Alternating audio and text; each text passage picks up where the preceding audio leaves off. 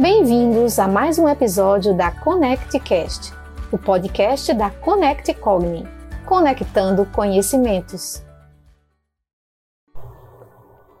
Olá, pessoal! Hoje estaremos realizando a entrevista do tema Idade Madura e Envelhecimento. E eu sou Sandra Uchoa, psicóloga, sócia da Connect Cogni. Em 2021, nós temos a modalidade entrevistas. Dividindo esse modelo de disseminação de psicoeducação e prevenção e promoção em saúde mental, na busca do bem viver, destacamos três blocos temáticos. Hoje contaremos com a presença da doutora Luana Araújo Castro Macedo, médica geriatra, titulada pela Sociedade Brasileira de Geriatria, professora de geriatria pela Universidade Federal do Rio Grande do Norte, mestre em biotecnologia pela UNP e a Luana é sócia do Ativo Envelhecimento. Bom, então é com muita alegria que contamos com a doutora Luana que está entrando agora na nossa sala de bate-papos. Bom dia, Luana, seja muito bem-vinda à sala de bate-papos, de entrevistas da Connect Cogni com o nosso ConnectCast. Você é muito bem-vinda para abrir o terceiro grande módulo de discussões, que é idade adulta e envelhecimento. Bom dia e seja bem-vinda. Bom dia, Sandra. Eu que agradeço o convite, né, por participar com você desse bate-papo sobre envelhecimento.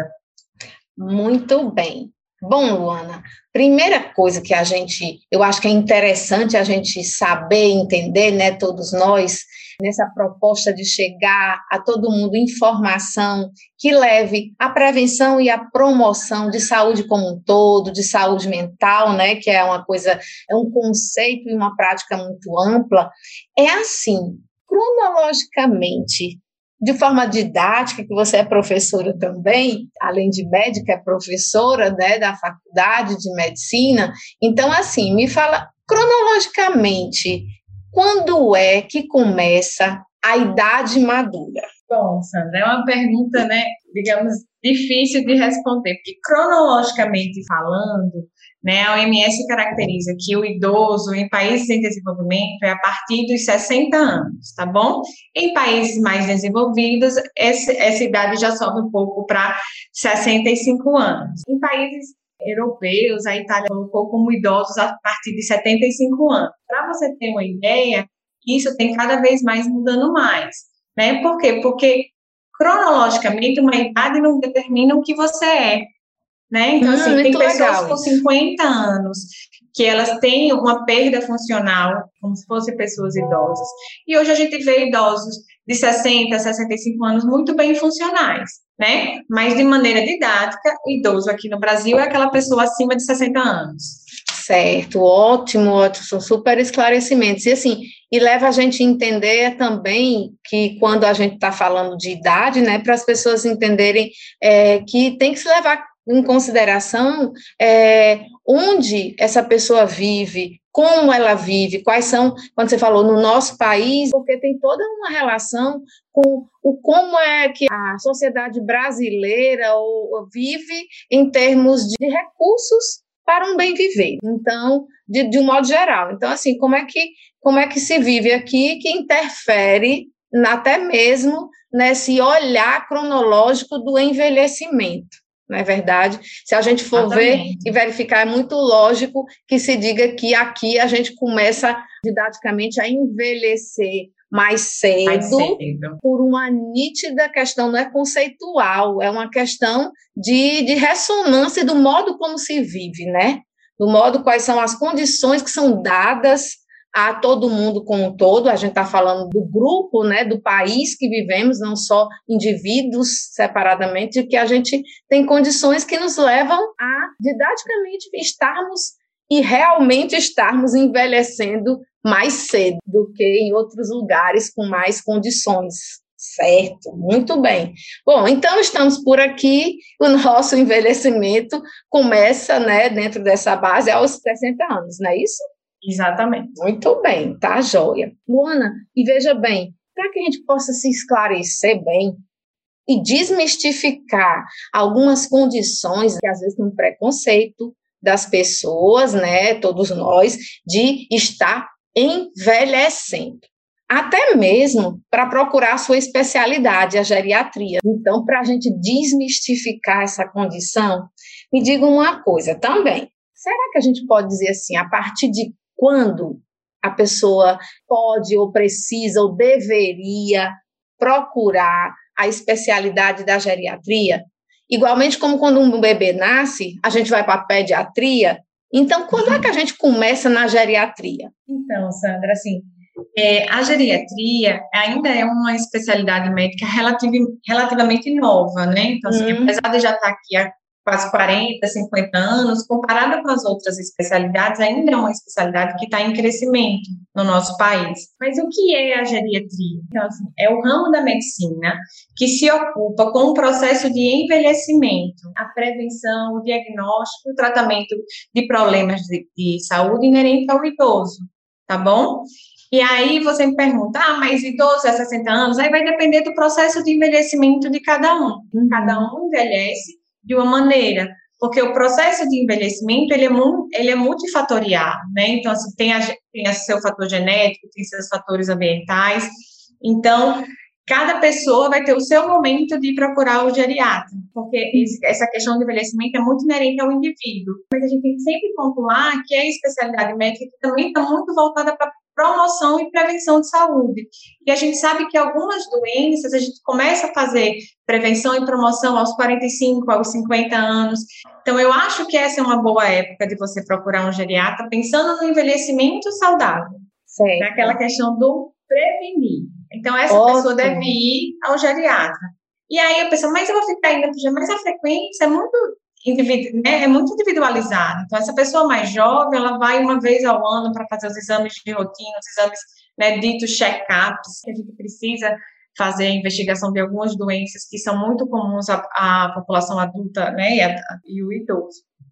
Isso, e que coisa legal é que você colocou a condição da prevenção nessa busca e desmistificando para a gente essa condição de que, ah, eu estou ficando velho, como sendo uma, um conceito de ruína, de mal-estar, de perda total de capacidades, ou seja, não só de perda de, de capacidades, mas é, do, da chegada de incapacidades, né, como a pessoa começa a, a ter uma, uma noção do envelhecimento, né, e a gente pensando, envelhecer a gente faz desde o dia que nasce, né, a cada Exatamente. momentinho que a gente passou. Esse bebê tem uma hora, então ele está mais velho uma hora do que o momento que nasceu, né? Então, é, eu acho que o ponto principal, né, pegando muito o que a doutora Luana falou, é que a gente entenda que esse envelhecimento nosso é um processo realmente ao longo da vida. E ela colocou muito bem que era até uma próxima questão nossa de perguntar assim: Ô Luana, e o que é envelhecimento? Ela já começou a responder, mas eu acho que ela tem muito mais coisa a dizer em relação ao caminho que pode se bifurcar entre o envelhecimento saudável e o não envelhecer saudável, né? É, perguntando o que é envelhecimento, é, é interessante, acho que talvez a grande coisa é dizer assim, mas espera aí, envelhecer é o que mesmo? Então, Sandra, como você já falou, né? Então, assim, o envelhecimento é um processo universal, inexorável, de uma evolução contínua, caracterizado pela perda da reserva funcional. Então, assim, o indivíduo começa a envelhecer a partir do momento que ele nasceu. É um contínuo da vida. Isso, isso vai ser comum a todos os indivíduos. E ele tem uma característica que é multifatorial, né? O que é uma coisa multifatorial? Tem várias coisas que estão influenciando aquele processo de envelhecimento. Então, tem as uhum. questões genéticas, né, que são, é, que são bem determinantes no envelhecimento. Tem as características que vão determinar nessas né, questões genéticas as, as mudanças fisiológicas que vão acontecer, e a gente também tem o fator ambiental. E é esse fator ambiental que vai ser da onde a gente mora, do que a gente come, o que a gente pratica de atividade física, quais são as escolhas que a gente fez ao longo da nossa vida, que também vão determinar o nosso envelhecimento, o nosso uhum. envelhecer. Sim. E aí, como você mencionou, então, assim, Existem dois grupos de pessoas, aquelas que vão conseguir atingir o envelhecimento saudável, né? Depois a gente conversa um pouquinho mais do que é ser saudável, que é aquele certo. envelhecimento sem ter nenhum, nenhuma insuficiência mais marcante, não tem uma insuficiência cognitiva, não tem uma dependência funcional, e aquele que é o processo de senescência, diferente daqueles idosos que tiveram algum tipo de patologia e engrenam num, num quadro de senilidade. Né, uhum. Né, que é aquele processo de envelhecimento que não foi tão satisfatório assim, onde você tem algumas doenças, maus hábitos, que fazer, fizeram com que aquele idoso ficasse com algum tipo de incapacidade. E aí, assim, mas, ah, mas envelhecimento saudável, envelhecimento saudável não é só estar tá livres de doença. O conceito de saúde ele é, é algo muito mais amplo. A gente sabe que saúde é um bem-estar físico, psíquico e social. E aí você ter uma hipertensão, diabetes que estejam bem controlados e aquilo lhe der uma percepção boa de saúde, você é uma pessoa saudável, apesar das comorbidades que você apresenta. Certo, ah. você tocou agora num ponto bem da, da, da minha área, que é o da psicologia, tipo, é a percepção de ser saudável. Porque às vezes até as pessoas têm um organismo um pouco saudável, mas não se percebem saudável a partir do momento que acham que estão envelhecendo, né? Isso. E aí, assim, e outra coisa que é muito importante quando a gente está falando de um indivíduo idoso, que, né, que assim, o idoso ele vai dos 60 anos aos 100 anos, então é um, um grupo muito, muito, muito heterogêneo. É verdade. Mas se você conversar com todos eles, que eles querem durante esse processo de envelhecimento é, se, é ficar autônomo e independente. Olha então, aí. São dois conceitos muito importantes ao se falar de doenças e temas relacionados aos idosos. Porque o que é autonomia? Ok, vamos lá, diga aí. O que é autonomia, a diferença aí dessas, desses dois pontos que são super importantes agora. autonomia é aquela habilidade de controlar, de entender o que você quer como pessoa. Assim, quais são as decisões que você vai tomar naquele momento da sua vida. Independência é aquela habilidade que você tem de executar o que você decidiu fazer, né? Então, assim, okay. um exemplo muito muito simples é você olhar para sua casa e dizer, nossa, eu preciso fazer minha feira de supermercado. E hum. você chegar aí ao supermercado e comprar tudo o que foi planejado. Diferente do que você chegar e falar, nossa, eu preciso ir ao supermercado. E seu filho vai para você no supermercado e faz suas compras, né? Então, assim, Todo mundo quer envelhecer com saúde para que sejam idosos autônomos independentes, independente da idade que ele, que ele apresenta. Isso, e indo ao supermercado da forma como ele consegue não é verdade? Uhum. Mas ele está uhum. com autonomia e com a independência fazer de exercer esse comportamento, não é isso? Isso. Certo, muito bem, joia. E você tocou nesse ponto que é a grande questão, é a diferença que você colocou bem entre envelhecer, envelhecimento e senilidade, né? Isso.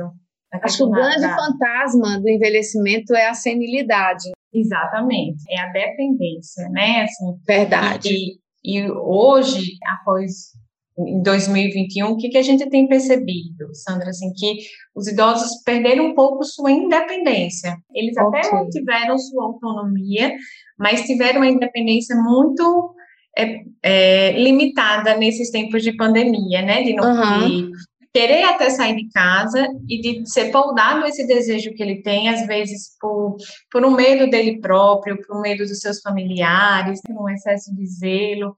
Então, assim, e isso trouxe um, um problema gigante, né? Verdade. Que agora que está aflorando. É. Você vê, as pessoas chegam para você e faz assim, nossa, antes eu ia, agora eu não vou mais. Mas por que, que você não vai, não sai mais de casa sozinho? Não, porque eu tenho medo.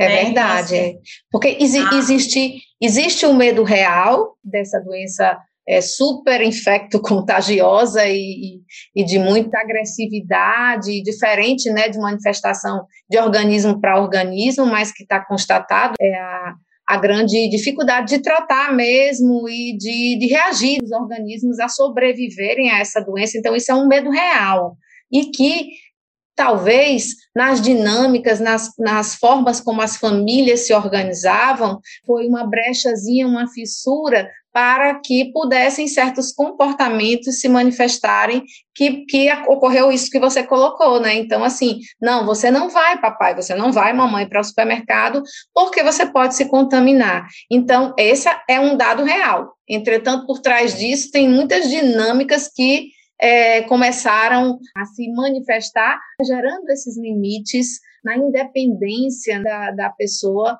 que está no seu processo de envelhecimento. Talvez, Luana, com a vacinação agora, e que começou com os idosos, a gente comece a, a restaurar esses comportamentos de independência e vamos lidar com o medo, o medo psicológico, para que possa se equilibrar entre o medo real e o medo, vamos dizer, não saudável ou patológico dessa situação, Isso. né? Isso. Está começando a surgir, o pessoal está começando a sair da toca, né? Aí no seu tá. Porque, assim, né, quando a gente fala, uma das grandes doenças da, da, da geriatria são as insuficiências cognitivas, né? Que vai desde um quadro de uma demência, tipo demência de Alzheimer, como os transtornos é, de humor, que aí é depressão, ansiedade, né, às vezes um transtorno de pânico. E a gente percebeu que durante esse ano, essas modalidades, né, esse quadro de insuficiência cognitiva é que ficou cada vez mais presente. Pois é. Né? Seja por um, um, uma doença que não realmente não tem cura, seja por uma doença que é tratável, né? Mas assim, esse foi um, um uma piora bem importante que a gente tem visto nos consultórios é, dos geriatras, né? Esses quadros de insuficiência cognitiva. Pois é, menina. Então, veja só. Então, é isso, calha com esse assunto que eu ia perguntar agora para você. Aquele velho ditado que diz, e um ditado muito bom, que diz: prevenir é melhor do que remediar. Então, assim, o que é que você verifica? Como é que esse essa, essa máxima está vista, né, está sendo enxergada por você no seu consultório, na prática clínica. As pessoas chegam na, no momento do prevenir, ou você só pega as pessoas só para o remediar? Não é? Eu acho que o sonho de todo médico é pegar os pacientes a prevenir, né? Oh, para você fazer é. prevenção e promoção.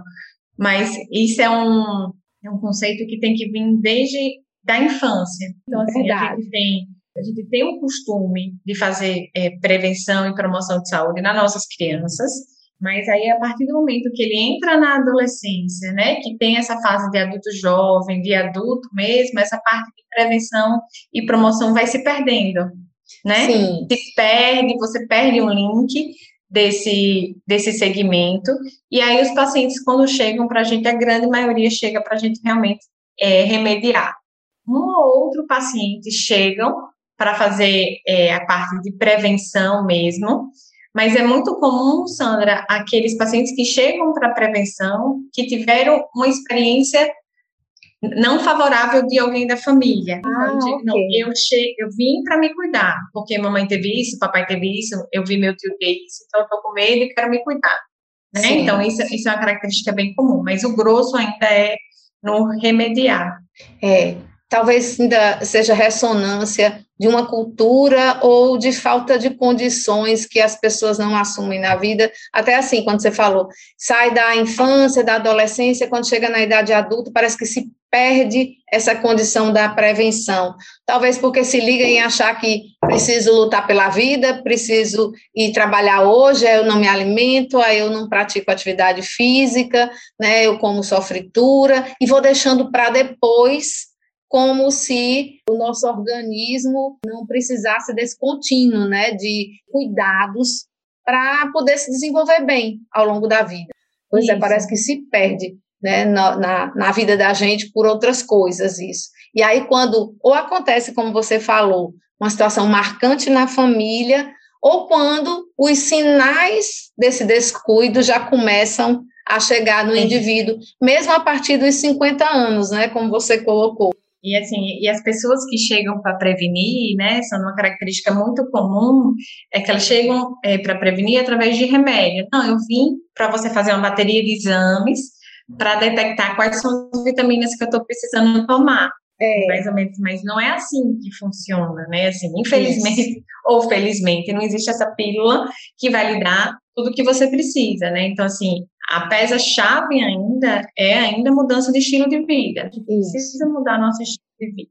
Então, precisa fazer uma prática de uma atividade física prazerosa, o que você gostar de fazer, e precisa ter uma alimentação mais saudável. Muito bem. Isso é, isso é, é a base para você ter um, uma prevenção tanto de um envelhecimento tanto físico como mental saudável.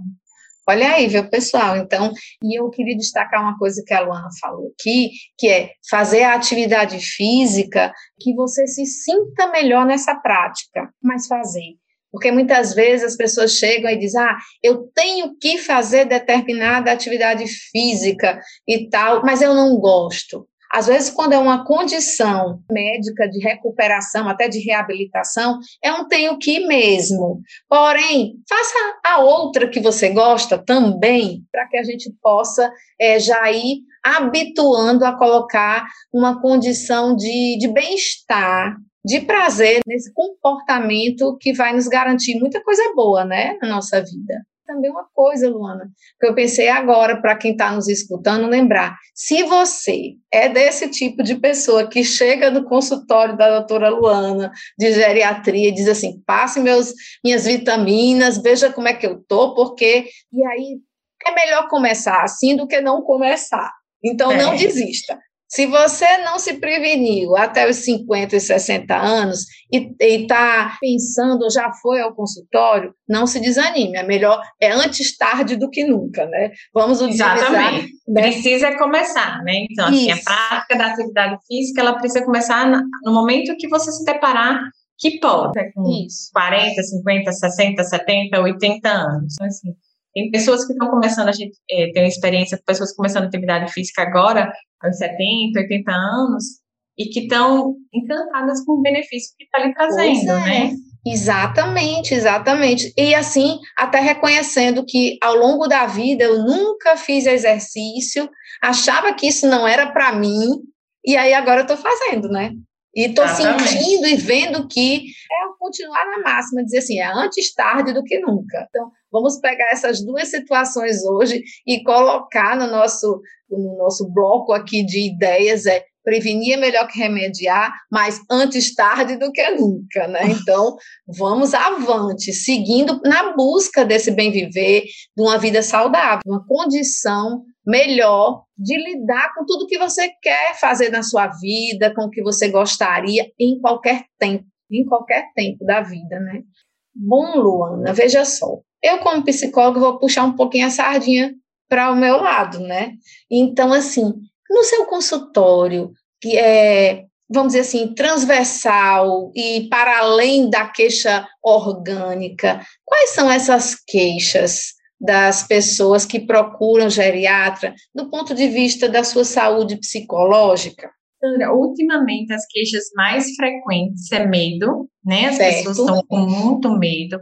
Alguns medos se, é, se converteram em algum quadro de uma patologia, alguns não. Mas, assim, Ansiedade também tem sido uma queixa muito certo. frequente, preocupações excessivas é. e, e, tristeza e solidão. Então, assim, as pessoas, não, não que isso configure uma doença em si, isso. mas são pessoas que já tinham, às vezes, um diagnóstico de uma depressão, estão tendo quadros de recaída, pessoas com muito sentimento de solidão mesmo, saudade, tristeza, mas que não se configuram doença no momento, né? Mas se a gente não Isso. intervir, esse, esse, essa tristeza prolongada pode se tornar é, realmente um quadro de depressão.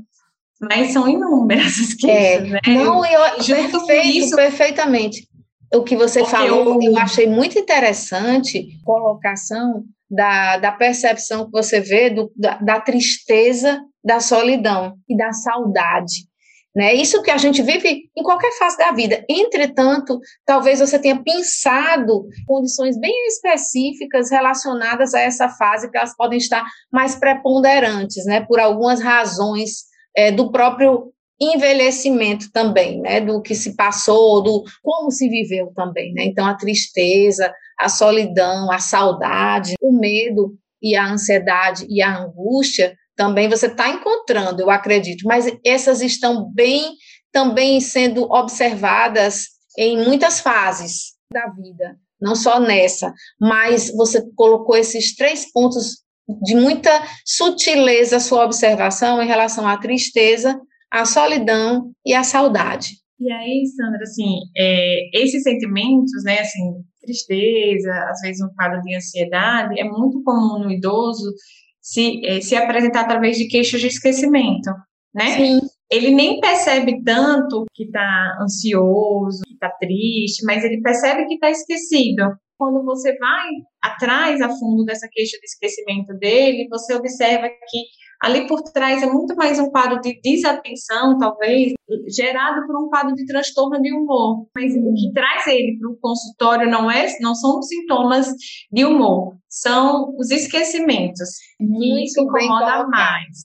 É, muito bem colocado, porque a, a gente, quando trabalha com essa fase né, de, de pessoas a partir dos 60, 65 até 80 é, anos que a gente tem no consultório de psicologia, alguns momentos a pessoa chega e diz assim: Eu estou com esquecimento. Em outras fases as pessoas colocam também isso. Mas quando está, é, quando a pessoa já está nessa fase é, considerada de, é, de estar envelhecendo a partir disso, né, como você colocou do, do parâmetro dos 65 anos para frente, né, aí todo mundo já começa a ficar em alerta, dizer assim, nossa, será que essa condição é algo de um adoecimento, de uma demência, ou de alguma coisa assim, mas muito, a maioria das vezes essas pessoas estão passando por esses sentimentos que você colocou e que gera essa desatenção. Muito bem colocado a gente escutar hoje da doutora Luana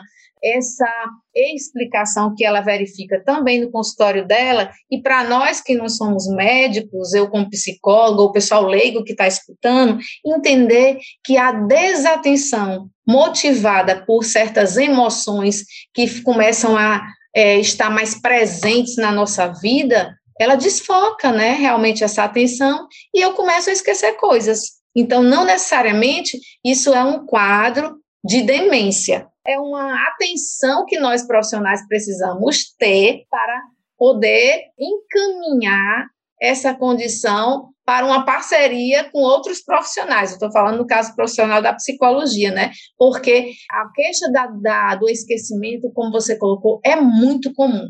Mas eu concordo com você e achei muito importante o que você colocou sobre a desatenção. E aí, é, Sandra, você falando, me deu vontade de chamar a atenção, assim, a depressão, ela é muito comum no idoso, mas, assim, é muito subdiagnosticada, né? Então, se você for ler na literatura, essa prevalência vai de 5% a 40% dos idosos podem ter depressão. Então, ok. Por que 5, né? Assim, é, é muito variável, porque você tem é, um subdiagnóstico muito, muito presente. Assim, a depressão no idoso, e aí eu quero chamar muita atenção, ela não é igual à depressão do jovem. Então, assim, a depressão do jovem, ela é muito marcada pela tristeza muito profunda, né?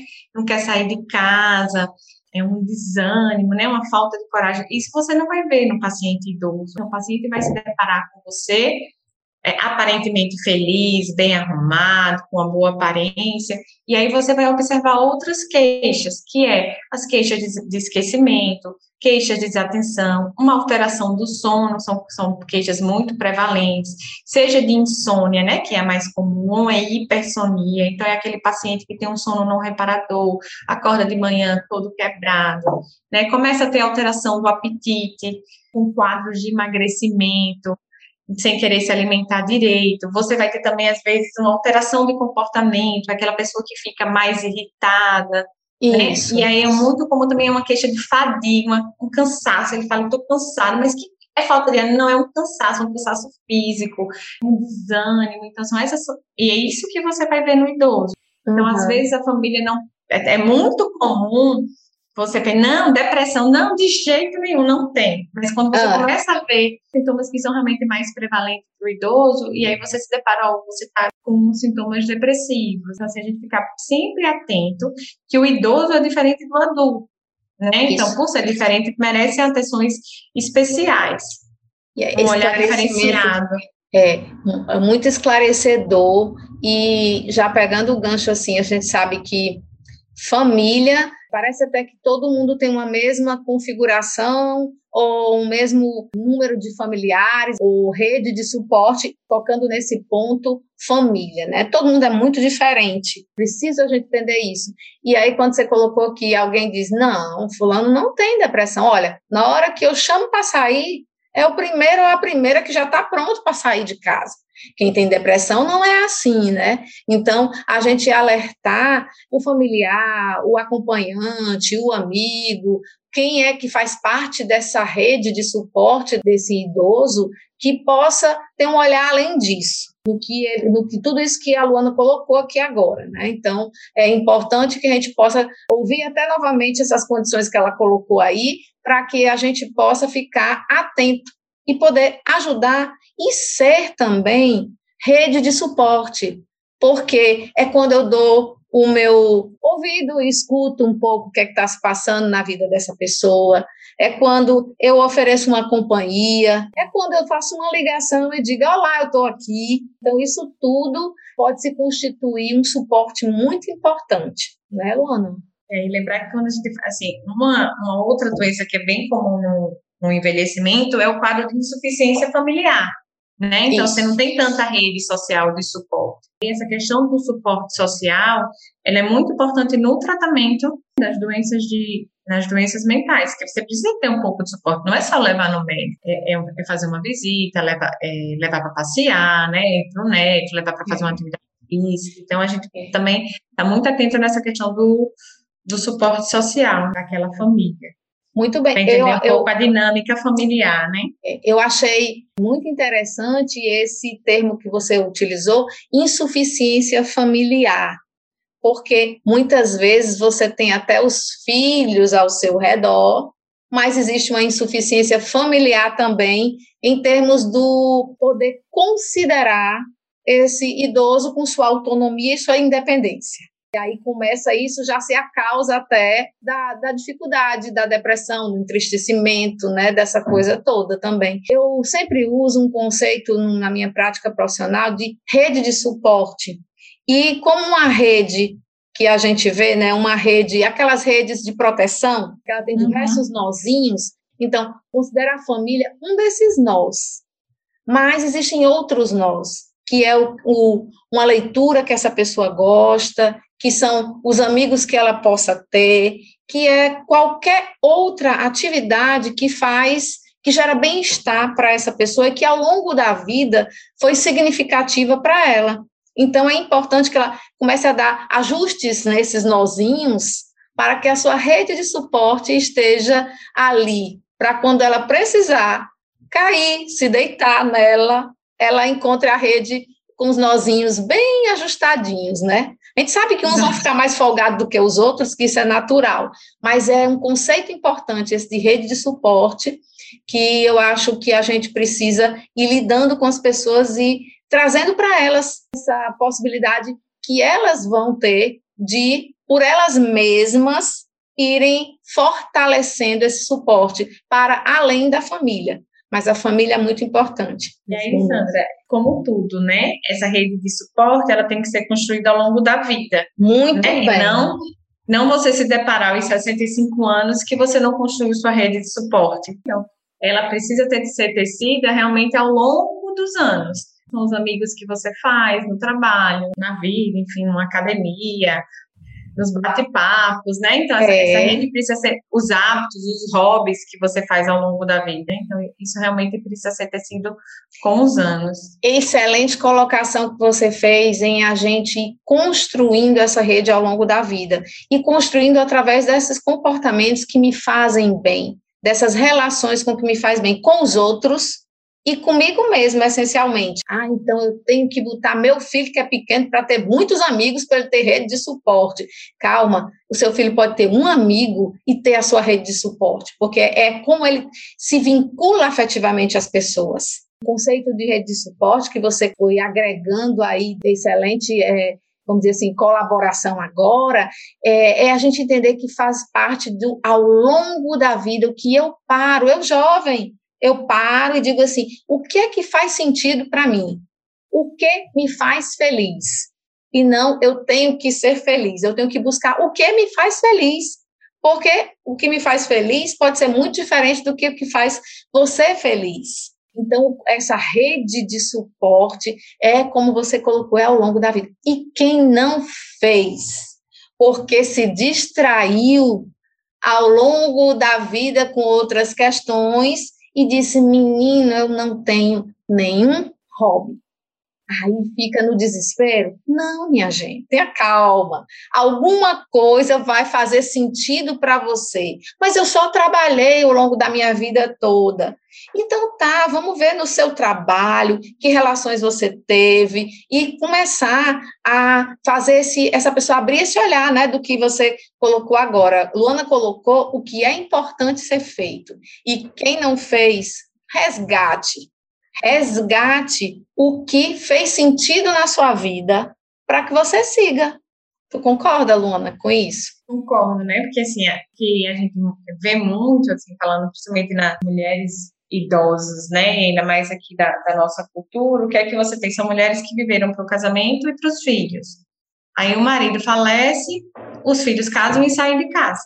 E aí uhum. entra aquele contexto daquele ninho vazio, e ela precisa redefinir. Então, precisa, naquele momento, sair para fazer uma atividade física, gosta de fazer trabalhos manuais, vá para um curso de trabalho manual, faça um curso de tecnologia, Exato. faça, faça parte do, do grupo da sua igreja, é. né? faça algum tipo de trabalho voluntário. Então, existem vários, vários cenários que a gente pode criar essa rede mesmo depois de idoso. É, e, e, eu, vou, eu vou fazer um destaque aqui, que não estava nem combinado, viu, pessoal, entre nós, vou fazer um destaque para ativo, envelhecimento saudável, né? Eu não sei nem se o nome é esse total até o final, mas ativo.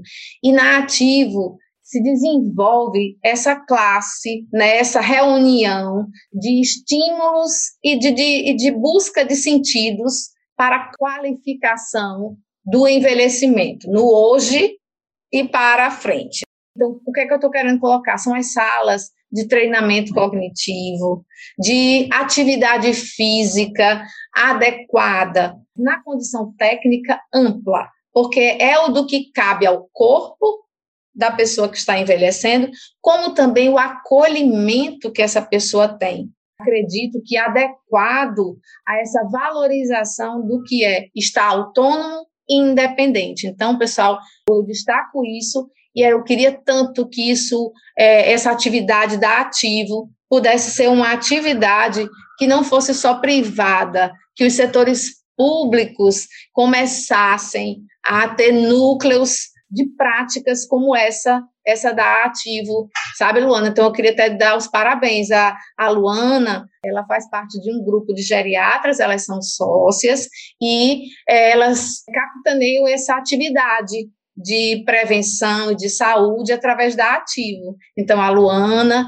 a doutora Luana, a doutora Betina e a doutora Vanessa estão juntas com esse empreendimento. Desejo nosso, enquanto pessoa no nosso país que isso possa existir no setor público para todo mundo, né, Luana?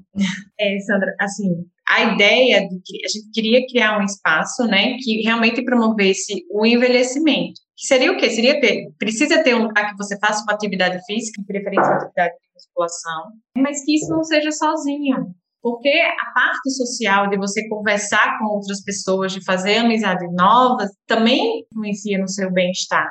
Isso, então, por isso, isso que a gente queria que fosse uma atividade em grupo. O mesmo vale para a parte de estimulação cognitiva. Por quê? Porque pode se fazer trabalho individual, pode, mas o grupo, a pessoa estimula mais, se esforça mais, ela tem mais vontade, conhece pessoas novas, né? Então tem toda a questão social também envolvida.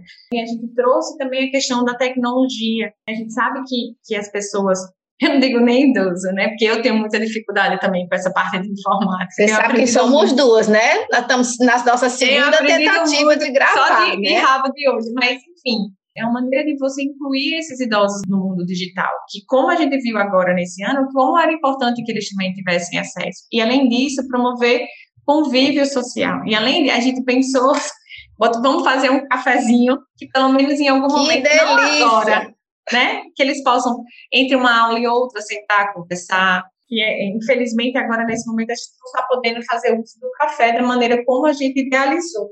E aí, se essa ideia assim, se expandisse realmente para todos os cenários de atenção, seria excelente. É o que tem, assim, o, o que a gente vê, assim, são grupos de idosos de uma unidade que fazem um forró, para se reunir é. para dançar forró. Isso. São aqueles grupos que se reúnem para fazer crochê, fazer algum tipo de bordado. Então, acaba que eles vão se reunindo de alguma outra maneira. Então, assim, Exato. Antes dessa pandemia, eu tinha na unidade de, de Bom um grupo de idosos que a gente sentava para reunir, para conversar sobre temas de interesse deles. Interessante que sempre, na primeira vez tinha três, aí vai quatro, quinze, e o grupo vai sempre aumentando, porque eles gostam de conversar, gostam de trocar informações, de se ajudar mutuamente. Olha, olha que coisa boa, tá vendo? A Luana trouxe para nós aqui essa informação também, por exemplo, no grupo da Unidade Básica de Saúde, né, do Bom Pastor, Isso. que você trabalha, então que ela promove essa, esse agrupamento em busca dessa condição de vida com, muita, com mais saúde dessas pessoas nessa fase da vida. Que legal, Sandra, assim, foi, foi dissolvido pela pandemia, né? É. Porque foi o primeiro grupo que que não podia estar junto era o grupo dos idosos. A gente espera que com essa vacinação que está tendo, que já é o grupo que agora já está com a segunda dose da vacina, né, a grande maioria deles, que a gente possa aos poucos ir perdendo medo e tentar voltar ao, ao minimamente ao convívio, né, que a gente tinha pré ah, eu, de, eu, desejo muito que isso aconteça e talvez adequações, se a gente fazia dentro de uma sala, quem sabe a gente não possa fazer debaixo de uma árvore ou numa ah, sala, um lugar ao ar livre, né? E aí a coisa acontece, né? Exatamente, né? É. Quando começou a gente fez, não, gente, então vamos para o pé de árvore, Ótimo. pelo menos Exato, é mais arejado, né? O ambiente, o local onde a gente vai fazer a atividade, ele tem que garantir, pelo menos para essas pessoas, que elas se sintam bem. E nada melhor do que ao ar livre, que elas possam, é, hoje, até respirar um ar mais puro. Talvez passando até a gente tenha controle sobre Covid e outras doenças que possam surgir aí, a gente continue fazendo as coisas ao ar livre também, né? Podendo é. sentar nas árvores e trabalhar com os nossos pacientes. E não deixar que isso seja um, uma dificuldade, né? Mas que coisa legal isso que você colocou sobre a unidade e é muito feliz. Eu queria que outros profissionais da sua área ou da minha área ou de áreas afins pudessem focalizar essa, esse nicho de trabalho e na, no setor público conseguir desenvolver essas, essas condições tão importantes para a vida da pessoa. Que legal, que coisa boa, Luana.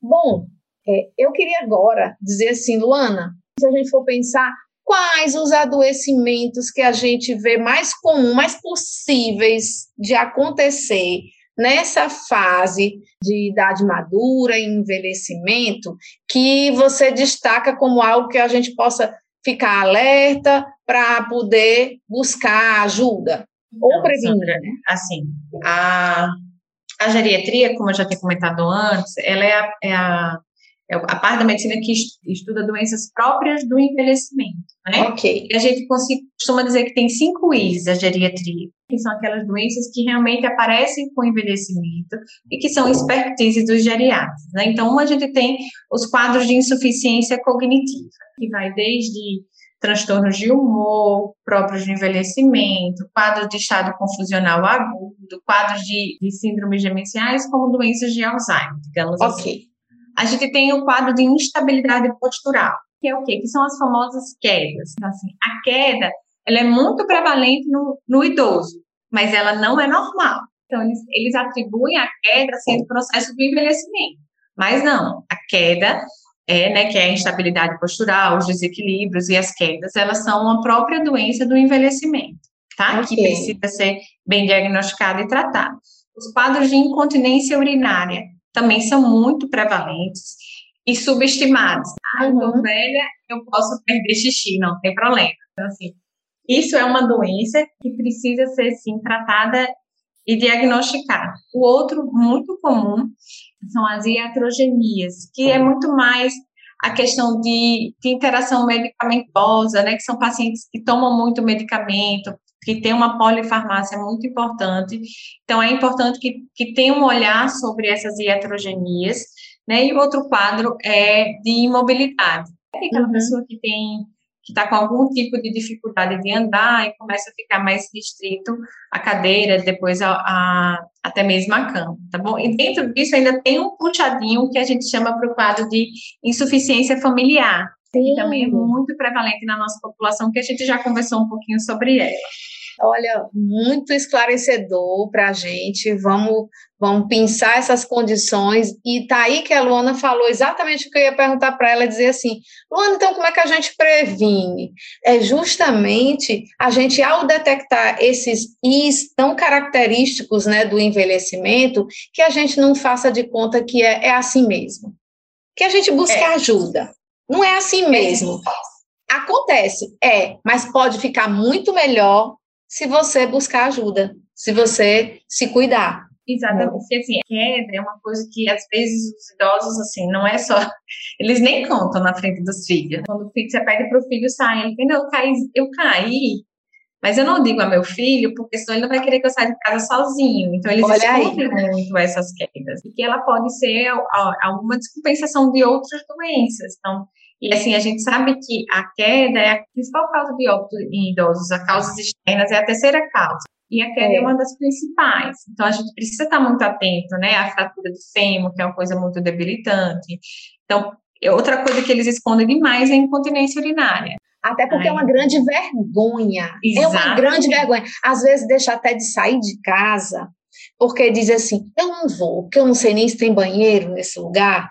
Como é que eu faço? Se tiver. Aí vão dizer que tem que parar para poder ir no banheiro, vão achar ruim. Então, veja que já pode até desencadear uma outra questão, que é um isolamento. Exatamente. Né? Olha aí. Olha, muito interessante, muito importante a gente ficar atento a isso que a doutora Luana colocou, pessoal, certo? Quer seja no idoso que você convive, né, numa pessoa de idade madura, que está no processo de envelhecimento, ou você que está nessa fase em você mesmo. Não há vergonha de buscar ajuda. Vai ser muito pior você ficar se ajustando ao mal-estar sem procurar recursos de viver melhor.